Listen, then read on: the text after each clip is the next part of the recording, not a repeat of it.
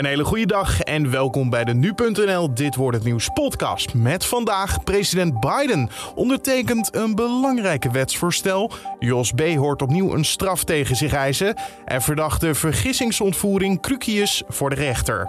Dat zo, eerst kort het nieuws van nu. Mijn naam is Carne van der Brink en het is vandaag maandag 15 november.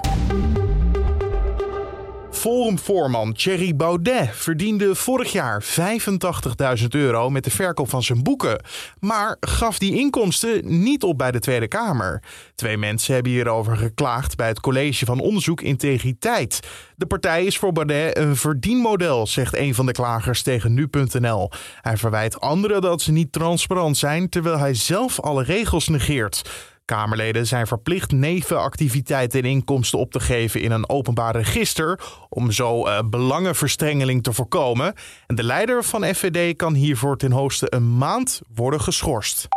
Het optreden van rapper Travis Scott van twee weken terug heeft een tiende dodelijk slachtoffer geëist. Het gaat om een negenjarige jongen, zo laat zijn familie weten aan Amerikaanse media. De jongen raakte zwaar gewond in het gedrang tijdens het festival Astroworld in Houston en lag al enige tijd in coma.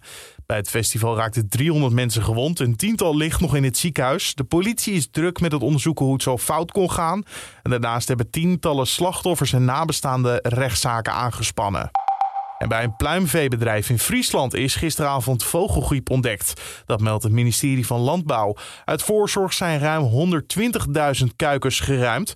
En sinds eind oktober geldt een landelijke ophokplicht nadat voor het eerst een geval van vogelgriep in Zeewolde was vastgesteld. En luchtvervuiling kost jaarlijks ruim 300.000 Europeanen het leven. Het aantal vroegtijdige sterfgevallen hierdoor neemt wel wat af, met zo'n 10% ten opzichte van drie jaar geleden. Volgens het Europees Milieuagentschap is luchtvervuiling de grootste milieudreiging voor de mens. Jaarlijks sterven wereldwijd 7 miljoen mensen aan de gevolgen van uh, ja, deze vorm van vervuiling. In Europa de meeste in Duitsland. Dan over naar de dag van vandaag, oftewel dit wordt het nieuws, want het is een belangrijke dag vandaag in Amerika. President Joe Biden ondertekent het wetsvoorstel voor zijn infrastructuurplan. Dat plan met een waarde van 1 biljoen dollar moet de Amerikaanse economie en werkgelegenheid een flinke boost gaan geven de komende jaren. Amerika-deskundige Diederik Brink legt uit wat dat pakket precies inhoudt. Waar zijn handtekening onderzet is een heel groot investeringspakket voor harde infrastructuur. Dat gaat om wegen, bruggen, treinverbindingen allemaal zaken waar republikeinen, een handjevol, en alle democraten, bijna alle democraten, super enthousiast van worden. Amerika komt weer in beweging, letterlijk. Het plan is eigenlijk een deel van het Build Back Better plan van Biden. Dat andere deel is nog niet door het Huis van Afgevaardigden gekomen en wordt dus nog niet ondertekend. Welk deel is dat? En dat gaat dus over mensen, over investeringen in zorg, in ouderschapsverlof, in huisvesting en in klimaat. Dat zijn de zaken waar hij nog een deal op moet sluiten. Daar willen Republikeinen niet aan meewerken. En dan moet hij dus in zijn partij zorgen dat alle neuzen dezelfde richting uitstaan. En juist bij Bidens Democratische Partij was er veel te doen over dat pakket. Waarom precies? De progressieve vleugel van zijn partij die zei van ja, wacht eens even. We willen alleen dit steunen als het deel van de zachte infrastructuur, hè, dus geld voor zorg, als dat ook een onderdeel van het pakket uitmaakt. Nou hebben ze net de Democraten een gevoelige tik gekregen bij de verkiezingen. Dus dat betekent dat ze onder druk staan om iets te leveren. Maar dat deel moet er dus nog doorheen. Dan Biden zelf. Hij is nog een jaar president van Amerika en toch heeft hij al zo'n groot plan er doorheen weten te krijgen. Hoe uniek is dat? Hierin zie je wat de ervaring van Biden is. De man heeft 36 jaar in de Senaat gezeten, heeft vervolgens acht jaar als vicepresident gediend.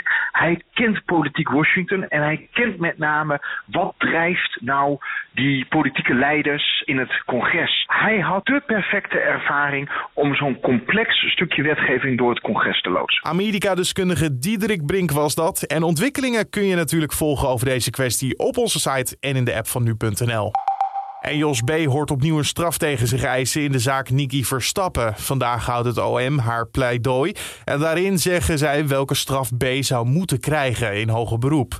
Eerder werd hij door de rechtbank veroordeeld tot 12,5 eh, jaar cel. voor gekwalificeerde doodslag en het seksueel misbruiken van het 11-jarige jongetje. En ook in het bezitten zijn van kinderporno. Justitie eiste toen 15 jaar cel en TBS. Ook in de hoge beroepszaak blijft B. bij zijn verklaring dat Niki al was overleden toen hij hem in 1998 vond. Dat hij toen niet naar de politie is gestapt, noemt B domheid. En de rechtbank in Haarlem buigt zich vandaag voor de eerste keer over de zogenoemde vergissingontvoering van begin augustus in Krukius. Voor de kidnap zitten zes verdachten vast. Bij de ontvoering werd een 56-jarige man uit Hoofddorp een bus ingetrokken en ontvoerd. Het slachtoffer werd vijf dagen vastgehouden. En toen ze erachter kwamen dat het om iemand anders ging, werd hij gewond gedropt in een woonwijk in Delft. De zes verdachten waren toen al opgepakt en de ontvoering had mogelijk te maken met een onderschepte partij cocaïne. Tot zover de agenda. Dan over naar het weer van vandaag. Diana Woei van Weerplaza praat je erover bij. Net als gisteren is het weerbeeld vrij eentonig. Ik verwacht overwegend veel bewolking. Vanochtend vroeg is een paar spatjes motregen mogelijk, maar het blijft grotendeels droog vandaag. De zon is de grote afwezige.